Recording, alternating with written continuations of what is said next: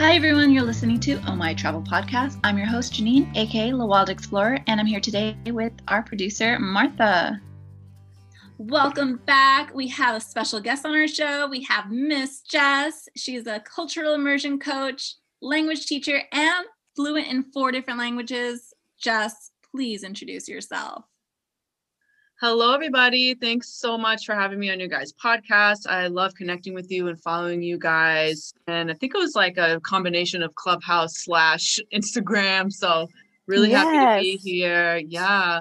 Um, the the magic of Clubhouse, everyone. Um, but yeah, my name is Jess. I'm founder of the Wander Word. Um, like you said, I'm a cultural immersion coach, uh, language teacher, and travel planner. Um, and so yeah i mean i guess my my traveling story starts um a long time ago when i was really young growing up um and i was super shy like really awkward and like a lot of things that are actually i think are the opposite about me right now and a lot of it does have to do with traveling i think um that that is very transformational.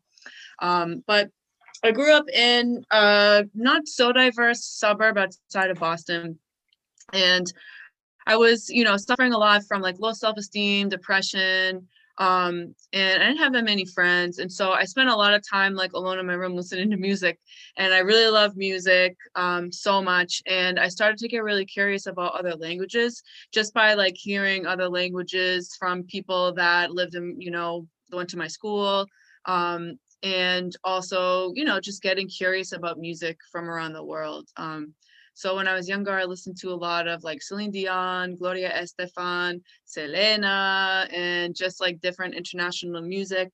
Um, and it just, I don't know, there was just something about um, hearing other people speak different languages that always made me super curious and just, you know, thinking about why uh, there are so many different languages and what else we can unpack uh, from that, from people speaking different languages, what other differences are there, what's similar with the different types of communications that people have.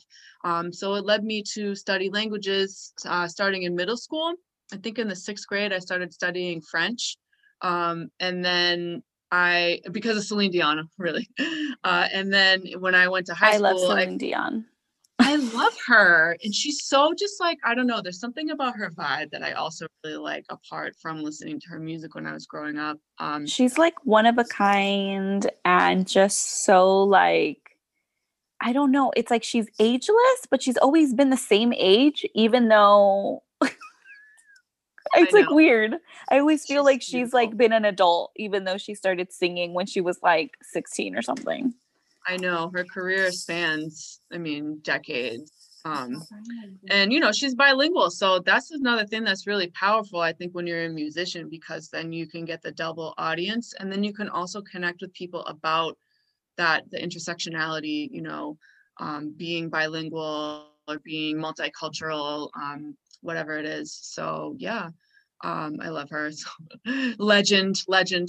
Um, Seriously. Yeah, so you know, then I started to also study Italian in addition um, to French when I went to high school, and I was really, really lucky. Um, I'm still so grateful to go to the high school that I went to because there was such a focus on, um, you know, being open-minded, like serving the international community, making cross-cultural connections, and also like not um, not quote unquote teaching a language, but um, or sorry, not not learning a language, quote unquote, but acquiring a language.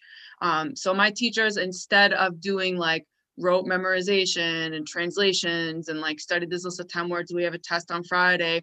It was really more about um, being exposed to authentic resources, authentic uh, learning materials. So, you know, instead of instead of or in addition to like getting a vocab list about like the city right where you would have like museum post office and uh, train station and police station and restaurant and those types of things um, we would instead you know look at like maps of italian cities and like my teacher would speak to us in italian about those things and show us a lot a lot of pictures and then you know reading like articles that were made by italian people or by french people French speakers rather, um, for those people instead of accessing materials that are made for people to learn the language, like ELL, for example, um, it's really more fo- acquiring a language is more focused on just using the products uh, magazines newspapers tv shows whatever it is literature um, that already exists in that culture as a way to learn the language um, so that way it's really uh, more of the way that our brain works. Um, like if you think about how you know you learned uh, your first language growing up um, or you know teaching your children language now you don't need to explicitly uh, teach them you know like hey this is a glass glass. Hey this is called a glass. Like and point at something and like explain it to them explicitly. Um, you can just use words and sentences combined with images and body language and things like that. Um, and giving context i think is the biggest thing. This is the real way and the best way that our brains learn languages. So i learned that just from going to high school. I mean that was free 99 information for me. Um, and you know, going to that school, we also had a lot of exchange programs. So, um, you know, being a teacher now, I know that that's not very normal, um, but we had exchange programs to France. Um, they alternated every other year between Mexico and Spain. We had an exchange program to Italy, um, exchange program to also China. So there were a lot of opportunities for international travel at my school, and also a, a summer trip that wasn't an exchange program uh, to Prague. That is so cool. Uh, I mean, I, I thought exchange programs really only existed in books and in movies and in like TV shows because we didn't have that at, at my school.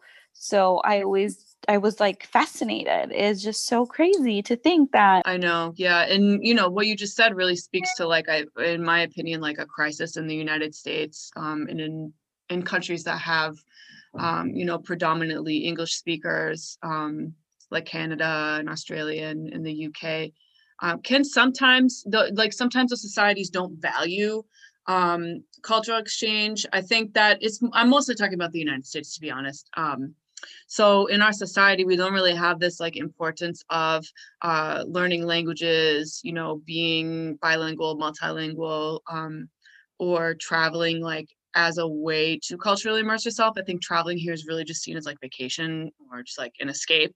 Let's go to Aruba or whatever, which is awesome um, but there's not a lot of focus around cultural immersion connections um, with like the people to people side of it i think. Um, so I, I, think the way that i am right now is really because of those exchange programs. Like the first time i ever left the country or i ever left home even um, was a six week exchange program to paris. Um, and you know we all stayed with the families and and we were with the other Americans in the group like during the day to go do different visits. And we did go on like field trips and stuff and like spend a couple of weekends away.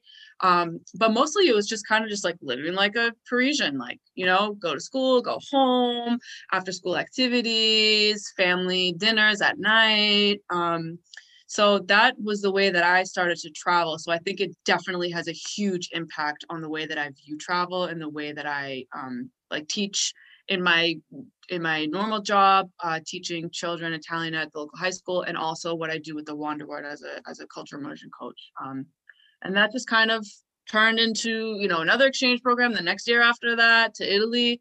Um, and I have I, I'm American 100%, but I have ancestral roots in Italy, so it was a little bit different than going to France. Um, but then I also found out that I have ancestral roots in France, so I guess I guess there's both um and then after that, I studied abroad in college, totally life changing. Um, if you know anybody who is in high school or college um, of that age, I really just can't say enough about taking these types of opportunities um, to travel when you're young and actually like live abroad for a period of time.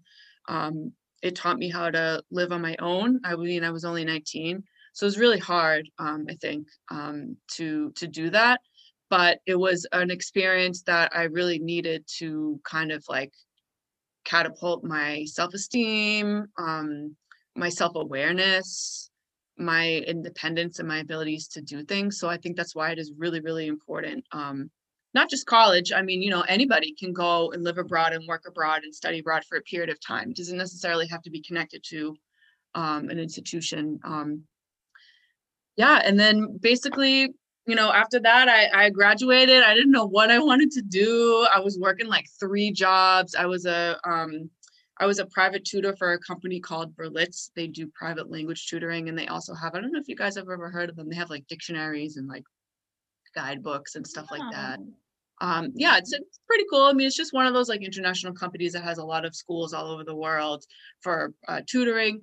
Um, the only the only bad thing about it is that I think that it's really expensive um, for the client, and the the teacher doesn't get paid uh, like really at all. So Berlitz is making huge profit. Um, but it was a good way for me to like like I didn't know or even have any idea that I wanted to be a teacher at that point. Um, I just got a job. You know, I I typed in Italian on Craigslist and like I just went through all the ads and I found that. Um, and then I was working at two different restaurants and just like, you know, really like busting my butt to to make money. Um, and one day my friend walked in, I was working at this cafe in Newton called Boca Bella Cafe.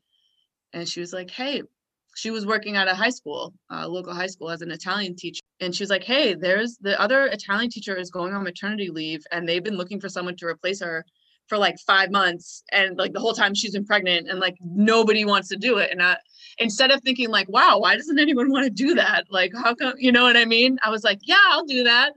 Um so it was kind of like a, a really quick like transition between being like a server and a hostess at two different restaurants and like just kind of like piecing together my salary with different jobs and like just trying to make it trying to move out of my parents house um to being a teacher and like literally had no idea what I was doing at all, like zero. I only got the job because the department head is Italian. I hadn't taken the teaching exam. Like I took it really quickly after the interview. Um, and that's how I started teaching. So it was like really random. It was not intentional at all. I did not study education in my undergrad. I just double majored in Italian and French. Um, and yeah, then then I got married. Um, unfortunately, that relationship became abusive, uh, physically, mentally, financially, um, and I didn't travel for a period of time because this person was very controlling.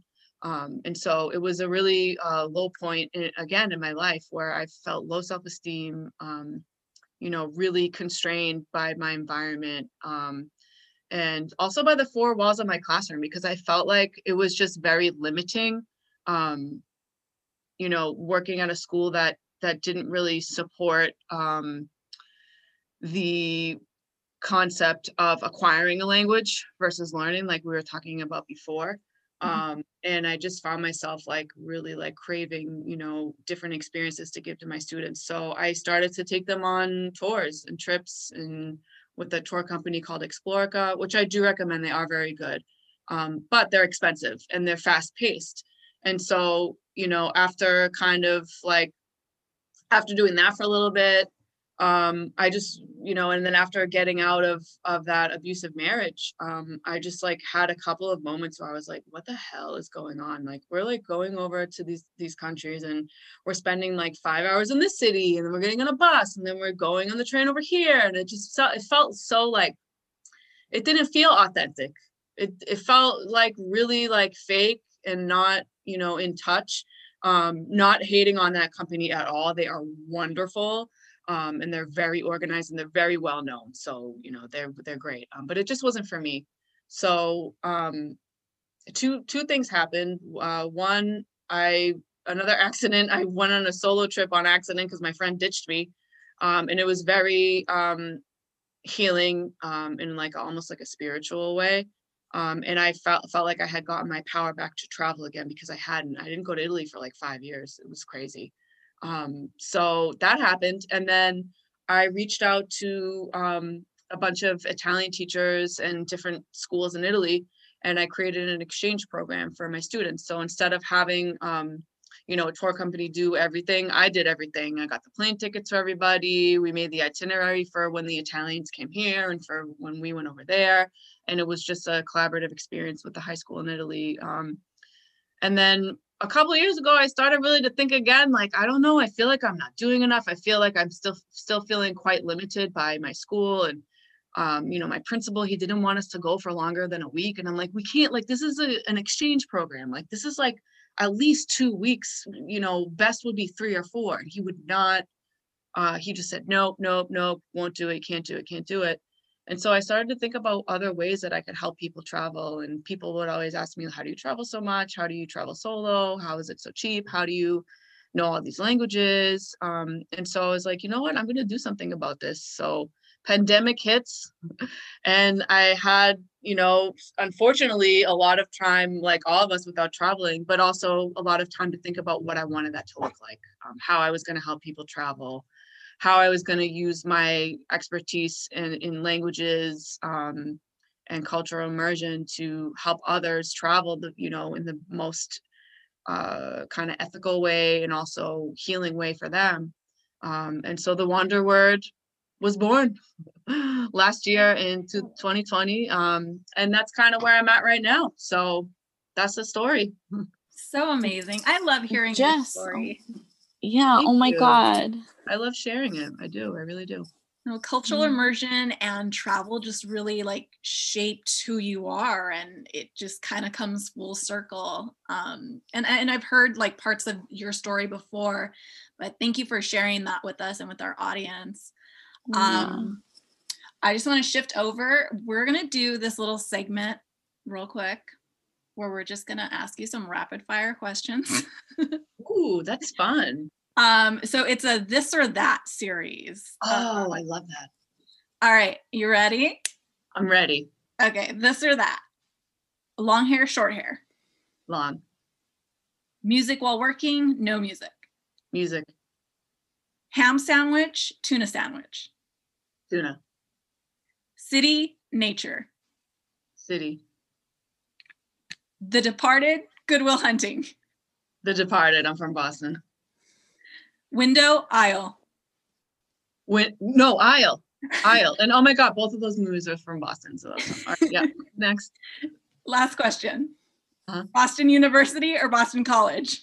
Ooh, oh my God. Oh, I'm gonna get I'm gonna get so much hate over this. Um, I'm gonna say uh BU. All right. you be careful. I hope hope no one from Boston listens to that. I know, right? Everyone from Boston's gonna listen to this. Everyone is. I know. I'm gonna get DMs like, ah, I went to BC. Yeah. it was rapid fire. Yeah. And also, pressure. you said aisle. I said aisle. Yeah. 100%. Um, okay. Yeah. Oh my I God. No one aisle? I need to stretch out. I need to get up. I can't, like, I I don't think I have claustrophobia or anything like that, but it's just something about um just being like next to a wall and a person or like next to two people i just get i get a little bit uncomfortable and i do like to get up and mm. stretch a lot and like go to the i drink a lot of water when i travel because i find that it does help a lot with jet lag um i used to drink a glass of wine but i don't even do that anymore because i think i really think it does make it a lot worse jet lag even not talking about getting drunk or anything even just a one glass of, of wine. Um, yeah, so I need to be always aisle. And and I get up so much and I feel so bad if I'm sitting in the middle or the window. So I always try if I can, especially if it's a long flight. If it's a short yeah. flight, I'll I'll rally. I'm I'm good. But if I'm going across the ocean, it needs to be aisle. I am the same, Jess. Other than the wine, I do need to have at least one glass of wine because I get nervous. I don't like the turbulence. Yeah. Janine's very jumpy. Yeah, it's I hate turbulence too. I just try I do like deep breathing and stuff and just like if that ever happens. Um sometimes I'll have a glass of wine like at the, the airport before I get on the plane. That. I like that. That's mm-hmm. nice. Yeah. Nice. Well, I love your this or that. I knew yeah, you were gonna fun. pick music, you and your music Mondays. I love it. Oh God. Music Monday. Yeah. I mean, that's, you know, another thing about music is that I just feel like it's so healing and it's so, it's such a great way to connect with people. Like, I think that's, it's, you know, it's also a good cultural immersion tip because you can, you know, investigate a lot about a culture through its different music. Um, but yeah, I always have music on. I'm one of those people like 24 7. If I'm awake, there's music on always. oh, that's awesome. No, I love that. Yeah but shifting to um, back to travel, um, your your cultural immersion, um, you're starting a new venture with that, right? Can you tell us a bit about that or give us a sneak peek? I know you're dropping some news. Yeah, sneak peek. So lots going on. My my website is about to launch. Um, so I assume by the time you guys put this episode out, it'll be out there. Um, yes. thewonderword.com. So that's where you can find out like all about me and, and some of my services. Um, and then I'm also uh, creating a course. So the course is not exactly set in stone yet. I'm still gathering data from a survey that I did. Um, so yeah, and it's going to be really focused on um, just kind of like the one like cultural immersion 101 um, combined with like travel planning, like making an itinerary. Um, so that's mm-hmm. kind of what the you know inside scoop is on it. Um, I'll be creating. It's going to be kind of like a like a mini course, um, something that you can do on your own. So I'm really excited for that uh, because I think it's important. And you know, some of my other services, one-on-one, um, you know, coaching and, and travel planning and language teaching. Um, you know, I'm trying to make money. Stuff costs money. And uh, but I, I want to make products and courses that are lower priced so that more people have access to it. So this is kind of also like a something that I'm doing with the cultural immersion course, creating like a mini uh, course so that people can access it. And and um, I'm really really excited. I'm really excited working on it right now. I'm excited. Yeah, I can't wait. Especially after all that you said, you know how like you've had you know this history of learning um, you, you learned it a certain way and you really grasped to that and um, you know just pointing out how traditional american um, teaching style that that you know we're not really doing it in the best way that we can um, so I love that. I'm, I'm really excited about your upcoming course and so awesome that you're sharing um, the launch with us. And yeah, super excited for you.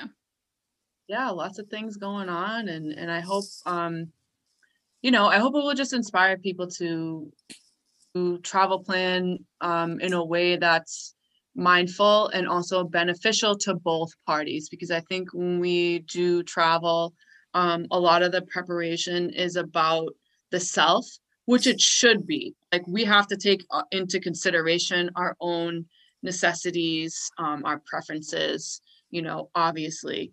Um, yeah. But sometimes we forget about the people that we are going to be interacting disrupting. With yeah like yeah like disrupting like i always say you know when you travel it's a it's a you know whatever you want to call it a vacation for you or an escape or an experience for you but you're going to people's homes like you are going somewhere where people live their daily lives so i think mm-hmm. it's important to remember how um, you can um, support that community um, i mean there's so many different ways and that's something that i'll be teaching um, in the course and something that i am working on getting better about like teaching on my Instagram page and stuff like that. Um, just the that important the importance of that human connection. Like travel really is about humanity. Um, and and you know, it can be also intimidating, I think, for some people to know how to navigate um, cultural immersion because it is such a big umbrella topic. Um, so the goal of really the Wonder Word and the, and the course and everything that I'm doing is trying to make that more manageable for people and teaching them how they can use resources that they already have access to um, to immerse themselves before they go, while they're over there, and then how to kind of like process it when they get back. So, yeah. And I mean, that's a different style of travel that not everyone is doing. Um, I mean, some people just really want to head out because of weather, go out to a resort, stay in their resort, get on their get in the taxi, head back to the airport and go home without really interacting with the um with the locals or doing any like cultural um venture. So things like that. So i know that it's a it's a particular type of traveler that you want to attract. And i mean it's not for everyone. Everyone has different styles of travel um but yeah i just want to kind of touch on that like um for people that do want to go out and not limit themselves to their resort um if we don't do any preparation for ourselves and for the people that we're going to be meeting um, it does feel like we we would disrupt their lives because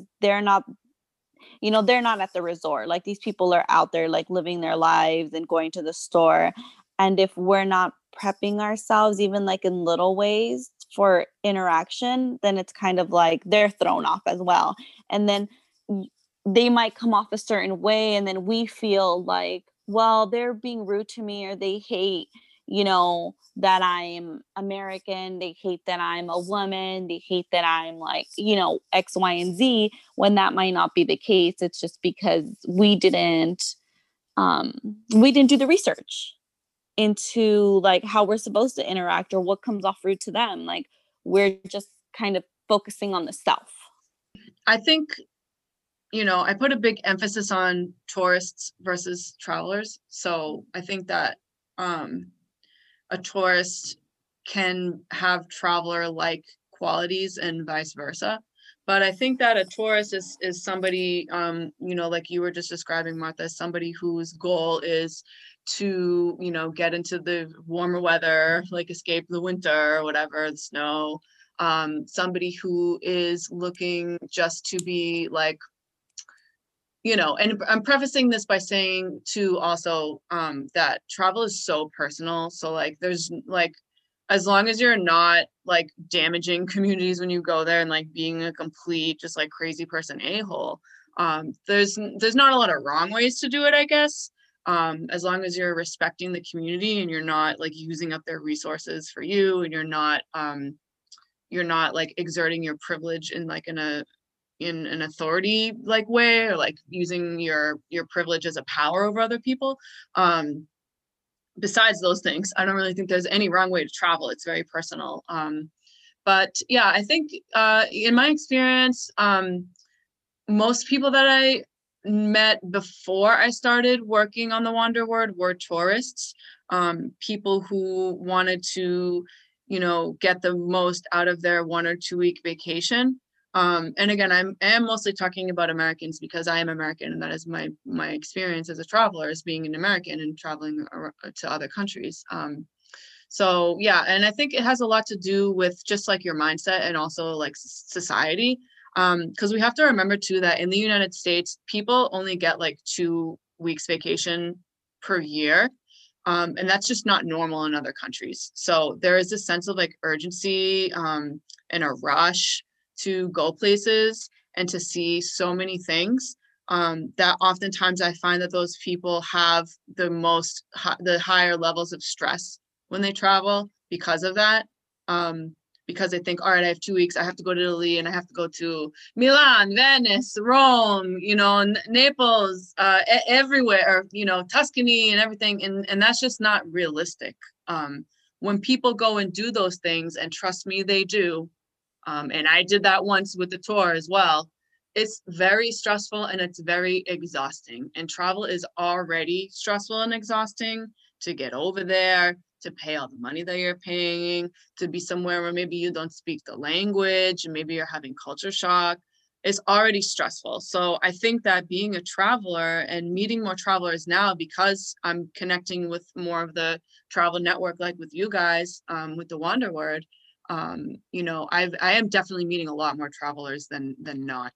Um, recently so so they do exist um but i do think that there is a, a, an important kind of balance so in like kind of checks that we have to you know make sure that we're doing when we travel um like you know martha was was talking about locals kind of getting like or being seen as rude um, or getting offended about certain things. And, you know, it's very simple to avoid those types of situations by just learning how to say hello, please, thank you, how are you?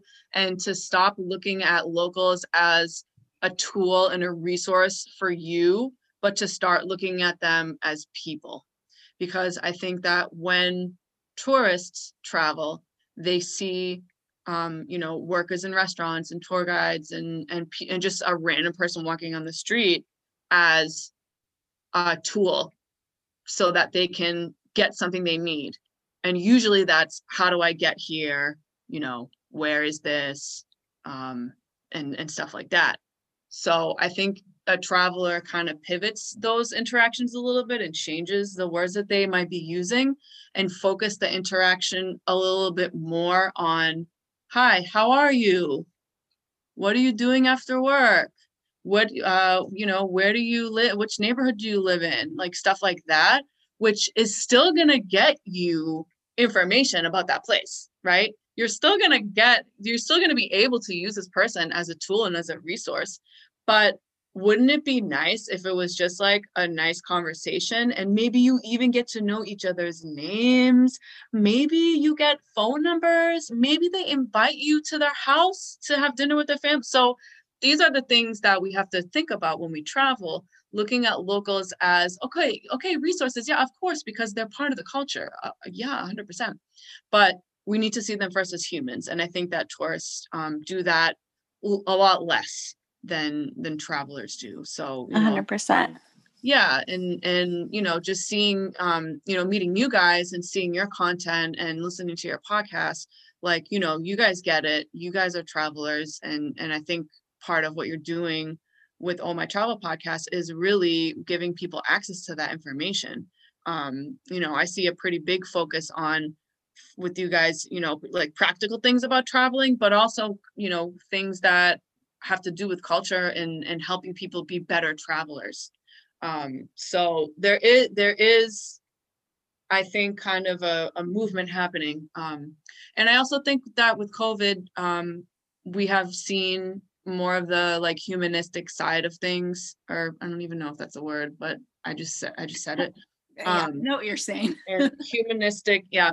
So you know we're seeing all these all these big popular destinations like rome and, and paris and you know bogota colombia and, and uh, all so many different countries across the world and um, major cities that have been emptied out by tourists and that are filled up by locals. And so locals are kind of like reclaiming their cities again.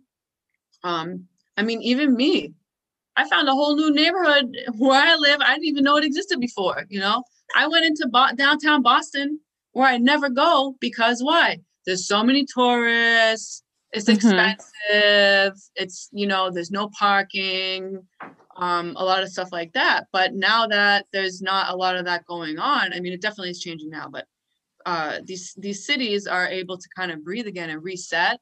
And so now it's time to think about what our travel goals are going to be for um, this year or whenever you feel comfortable traveling again.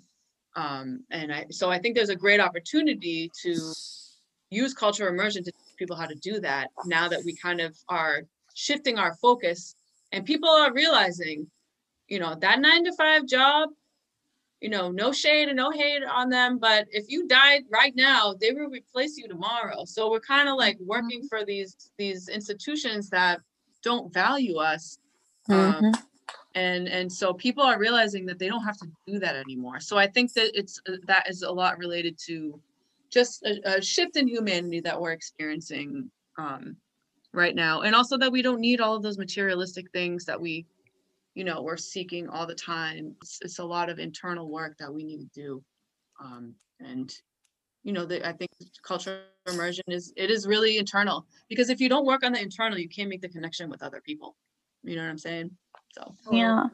Do you have um, any story that you'd like to share with us about a connection that you made um, during your travels that wasn't you didn't obviously go seek it. It just kind of happened because of you know just trying to be friendly um learning how to say a couple words here and there like but it blossomed because of just that that beginning interaction.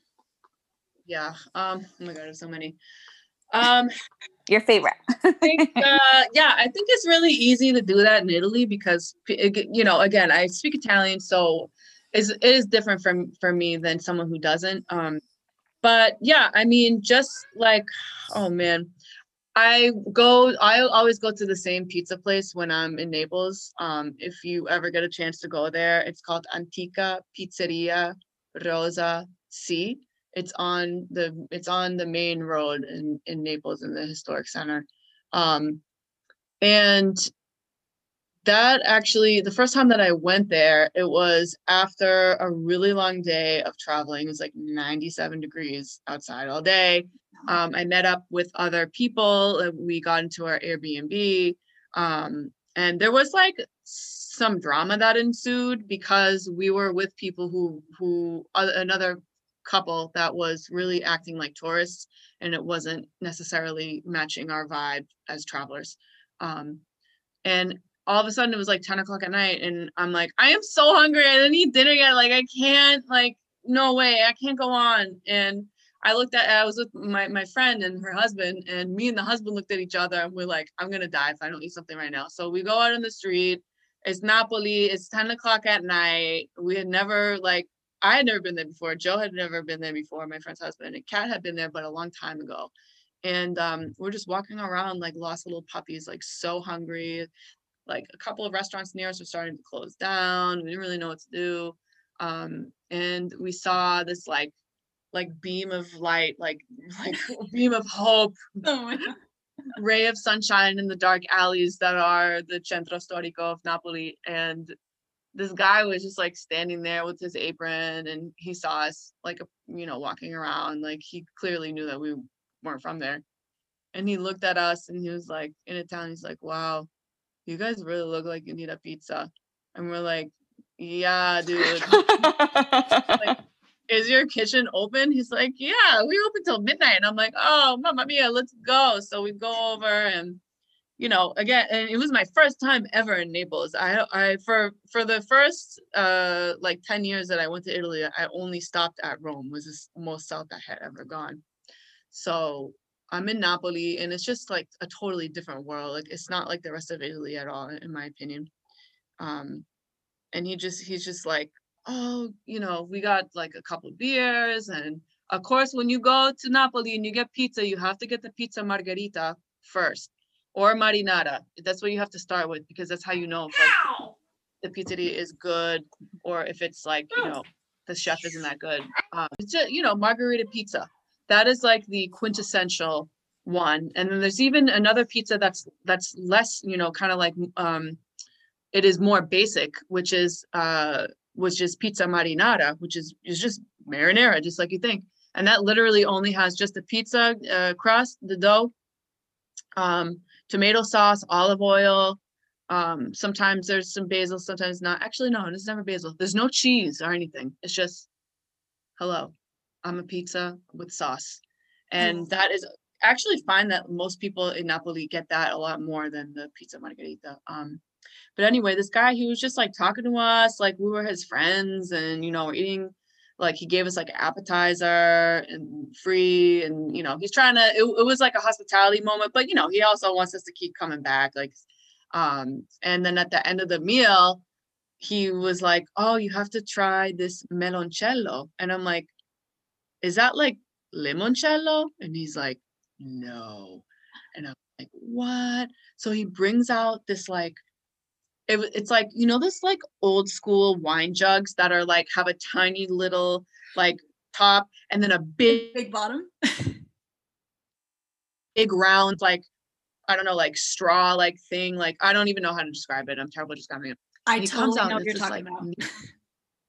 oh my God, right? So he, it's like this like bright um you know like almost creamsicle orange but it's like bright like neon creamsicle orange and i'm looking at him and i'm like oh my god this is like melon cello what? And i don't like limoncello at all. I, I don't i hate it. I think it's disgusting. Um but the meloncello is yes is absolutely yes and if they only make it in the south. It doesn't exist in the north of Italy. That's why I had never heard of it before. I thought he was like making it up. And I didn't want to have any because I already had a couple beers. I'm really not a big drinker. And he's like, and then somebody else came out from the kitchen. They're like, oh, but my mom made it. You have to, you know, that's to mi mamma. Like you have to have it. And of course it's like, all right, you feel guilty if you don't. So we had that. And then we were just sitting there and you know, it was like getting late and a couple of guys came over and in Italy you can drink on the street, like it's totally legal. You could like do like whatever. Um, and they had their beers and they were like getting a pizza or whatever. And it was these, and this is funny because okay, so we were just like looking at them, they were looking at us, and we just started to chat and like it's like whatever, super chill. Um, and then we became friends, and they, we were all speaking Italian, but I could tell that like one or two of the guys they had an accent, so I didn't think they were Italian. And then there was a third guy who was speaking like straight up like Napoletano, like really like thick, like almost like dialect, like really thick accent from from Napoli, um, whatever. And so the next day we all met up again and come to find this guy is from Scotland. Like he wasn't even mm. Italian. And uh, this this and like this is an example of um of acquisition. He he didn't really study Italian like fully. He just moved to Italy from Scotland, hung around with Italian people, and a couple years later, even me studying Italian for like 15 years, I could barely notice that he wasn't from, you know, Naples. Um, and and I like to tell that story because it's just an example of like if you're just open, you can meet like really cool people. Um, and he showed us a really amazing piazza to hang out at at night, which is like just like a party piazza. Everybody's out. Like Naples, the life is lived in the street. So, you know, it, it wasn't necessarily one of those stories where I got invited into an Italian person's home or something like that. But it's just a story that I like to tell because it's somebody who culturally immersed themselves and then showed me like local spots and like ways that I could do that in Napoli myself. Um, so you know, stay stay open. And I think my best advice would be to just smile at people. Like just make eye contact and smile with people because that's when you're gonna be able to make connections. And people, random people talk to me all the time when I travel because I smile at them. You know what I mean? And so like of course there's going to be situations you might not feel comfortable doing that and that's fine like go with the vibe like do a quick vibe check go with the vibe do what you got to do especially if you're traveling solo um but you know most of the time it's going to be good most of the time you're going to meet people um and you know most of the time you can you can make friends so i would just say be open smile make eye contact um and it's also a good way to to get a vibe check from people because if someone's sketchy, they're not going to like that you made eye contact with them. Do you know what I mean? So that's just one of one random story. I love that. Oh my god, like pizza literally like saved your well, it saved your night, but I want to say it saved your life because pizza is life. pizza is life saving, life changing. It's an inspiration. Yeah and it's so different there i'm uh i wrote down the name of the place was antica la rosa what was it yeah it's antica pizzeria rosa c specifically i think it was rosa capasso maybe and it's probably like the pizzaiolo is like the pizza chef's mom's name or something like that. I gotta ask someone to go back. But anyway, I only go there now. I only go to that place now. I don't go to other pizzeria. And I because you know there's a couple that are really touristy. Um, so I try to select there's, but it's, I mean, it's good. There's one place, Gigi Sorbillo, that's good. Um, but it's just, you know, long line. It's very hyped up. There's also one in, in, um, I think New York City. Um, but I, and those places are great, but I like to go to places that there's less, you like, um, I don't know, buzz or whatever, places where you walk by and you hear people speaking Italian at the tables. Like that's a type of places that and you made a connection here. It's yeah. like you're like a little piece of history, like your life's history. Exactly. Yep. I wanted to ask you because I, I think we like we barely touched on it, but like there there's obviously going to be this huge shift in travel very soon, right? With like, you know, hopefully we're going to be able to travel again. I know it's been COVID times. It's like been a year of like this weird limbo where things aren't open up. People have been sitting at home. A lot of people are remote working. So maybe there's this chance for them to try out sl- like a slower travel type situation, which maybe they haven't in the past. We mentioned, you know, the two week vacation in the US, which is we hate that, but it is what it is. what do you kind of predict? I mean, do you have any predictions for the future of travel? What do you what do you kind of what does the wander word think of travel in the in the coming um I don't want to say months because we don't know when this is going to happen, but hopefully very soon there's going to be this change where, you know, it's going to be safer to travel again. Yeah.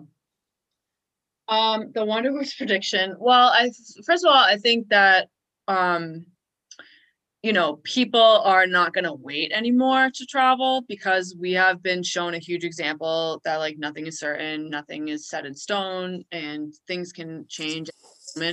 So I think that um, people are going to take their bucket list and just like go for it. I don't think people are going to be like, oh, I have to wait until the kids get this age, or oh, I have to wait until I have this much money, right? You know what I mean? Oh, I have to wait until I'm retired, which a lot of people in the United States wait do they're retired, which is crazy to me. I mean, at that point, you're like 60, 65, and now you're going to start traveling. So I think that that's the first major thing um, is that people are going to get their bucket list out that they've been neglecting. For Go it. for it. Yeah, yeah, because really, I mean, we've been shown that you know time waits for no man and or woman and so we need to just like go for it. Um, so i think that's the first thing. The second thing is that i think people are really going to divest from like the group tour culture um, because people are initially going to be a little bit skeptical of being around large groups of people when they travel. Um, so th- that's another thing i think it's going to happen. Um, and also um, what i'm hoping is that people will uh, be more um, active and intentional about supporting the local economy because they know that touristic place like popular places to travel um, in countries that have their economy you know based largely on tourism um, and, and money coming from the outside have really suffered a lot. Um, i was watching um, uh, an instagram live today um, with a, a, woman who's in the travel industry and she was interviewing this tour guide from from Napoli and he was like I mean it's been a year like what do I you know what I mean? This a whole year um for people who ha- literally haven't made any money at all in a year. I mean how do you live? Um I was also talking in a clubhouse room um to somebody who has been like to the uh to the Himalayas um and you know the her guide that took her around the mountains has not worked in a year. So i think that people will be more intentional about where they put their dollars um, and making sure that they are not staying in hotels that are owned by large corporations um, because we know that those corporations don't need to be bailed out. They're sitting on tons of money. They have you know their own internal structures to generate money um, and they're very well connected. They have huge, you know, international networks. But the local guide, you know, in you know, uh, in Ecuador doesn't. So we need to invest more in people like that. Um, you know, the local, um, the local bed and breakfast in, uh, you know, Split, Croatia. Like that's where we need to be spending our money. That's where we need to be staying. Um, we need to make sure that these people are are getting paid. We need to make sure that we're investing in the local community. We need to make sure that we are, you know, let's let's go to local markets instead of the supermarket. You know, let's challenge ourselves um, by going to places that are less known and doing that research so that we can support people and not corporations who are monopolizing off of the tourism industry, exploiting locals um, getting paid and not using any of that money in the local community at all, just putting it in their pockets. So those are kind of my predictions, a shift of of mindset, a shift in thinking um, for people who who want to travel again, um, and hopefully, you know, hopefully that sticks and it's not just a trend. So I I hope so too. Those are all like great things. And Martha and I even talked about the whole bucket list thing. I'm like, you know, forget it. Like, there are mm-hmm. certain things where I was like, I have, you know, let's wait on this, let's do this. Right. So that's going to be really expensive. No, that's what you've been wanting to do. Just do it. exactly. Exactly. I feel the exact same way. And, um, you know, and I've incorporated that even into my daily life. Like, I'm home a lot more than I ever used to be, right? We all are. Um, and but I don't save those outfits for when I go out and people see me. You know what I mean? Like I'm gonna if, if I want to wear something cute, I'm gonna wear it in my house. Why is that, you know, like why shouldn't I? um, i'm gonna use my like th- this is my you know fancy like glass or whatever like i mean it's not even fancy but you know why shouldn't i use those things why shouldn't i use um like my grandmother's china to drink my coffee. Like i was doing that every day during the extreme lockdown quarantine because it was a way for me to experience joy in my own home. So like why wouldn't i want to do that? So i think it, that can be said for all areas of, of life. And and yes uh, for travel because you know we and especially as americans i think that for the longest time we could just go wherever we wanted. And like we never realized that we had this like huge passport privilege. Um and so and now we see what it's like when other people can go to other countries and you're not allowed to go there so huge reality check um that i hope people are having um and, and just ultimately you know as just a one overarching theme of of what travel is going to be like i would just hope that it is it just involves a lot more um, humanity and intention and mindfulness. I love that. Those are all like really great points. Um, I wanted to ask. Yeah, I'm wearing my my real gold now. Like, yeah, I'm like I'm wearing my real jewelry now. I was like, fuck that. I'm not gonna save this for a special event. Exactly. I'm like, give me all my rings. Yeah, come on. Why am I waiting to like? Why? You know, you got you got to feel good, and and a lot of that is tricking your brain into feeling good by using these things that that bring you joy so yeah i love that um okay so last question. Uh so if you could give us like maybe three like you know tips that we could share with um, anyone who's listening who is interested in you know getting more culturally immersed and really doesn't know how what are like some you know just quick tips that you would that you would give yeah um i think that like local tourism boards are a good way to go if they are explaining um you know the history of the place and stuff like that. Any way that you can um access uh you know again authentic materials that are made uh, by people who live in that country um and and you know this it doesn't mean that you need to be able to speak the language of every co- country that you visit right? There's like 6000 plus languages so we don't have enough lifetime in us to do that but um, you know there's a lot of webs like locally run websites that can be translated into your first language um, i think a great way to start is on like you know that the government websites as well because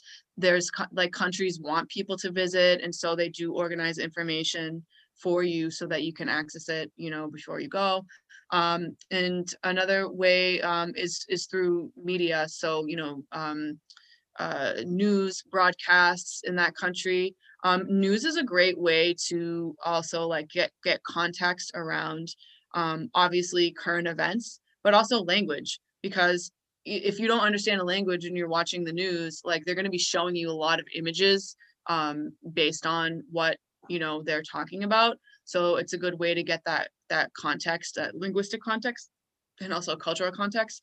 Um, movies and TV shows on streaming services. Um, like Netflix has so Netflix made so many contracts with different countries over the past like five years. So um, there's so many movies and TV shows that are from other countries.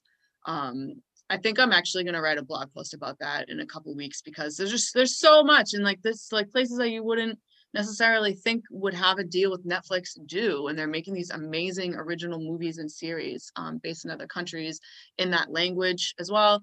Um, and if you don't have Netflix or you don't have paid streaming services, like that's okay. There's a lot of stuff on YouTube that you can um, watch and and look up on your own.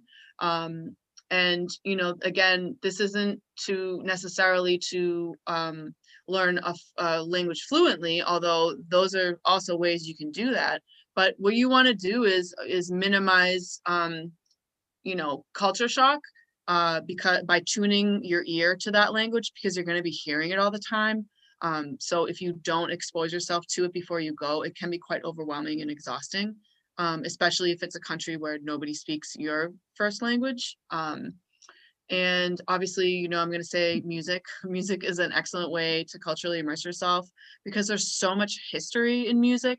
Um, and then it also gives you a chance to investigate um, the artist. Where where were they born in the country? Um, are they a current artist or are they from you know 50 years ago? Are they still alive? Um, are people still talking about them? Are they celebrated in that culture?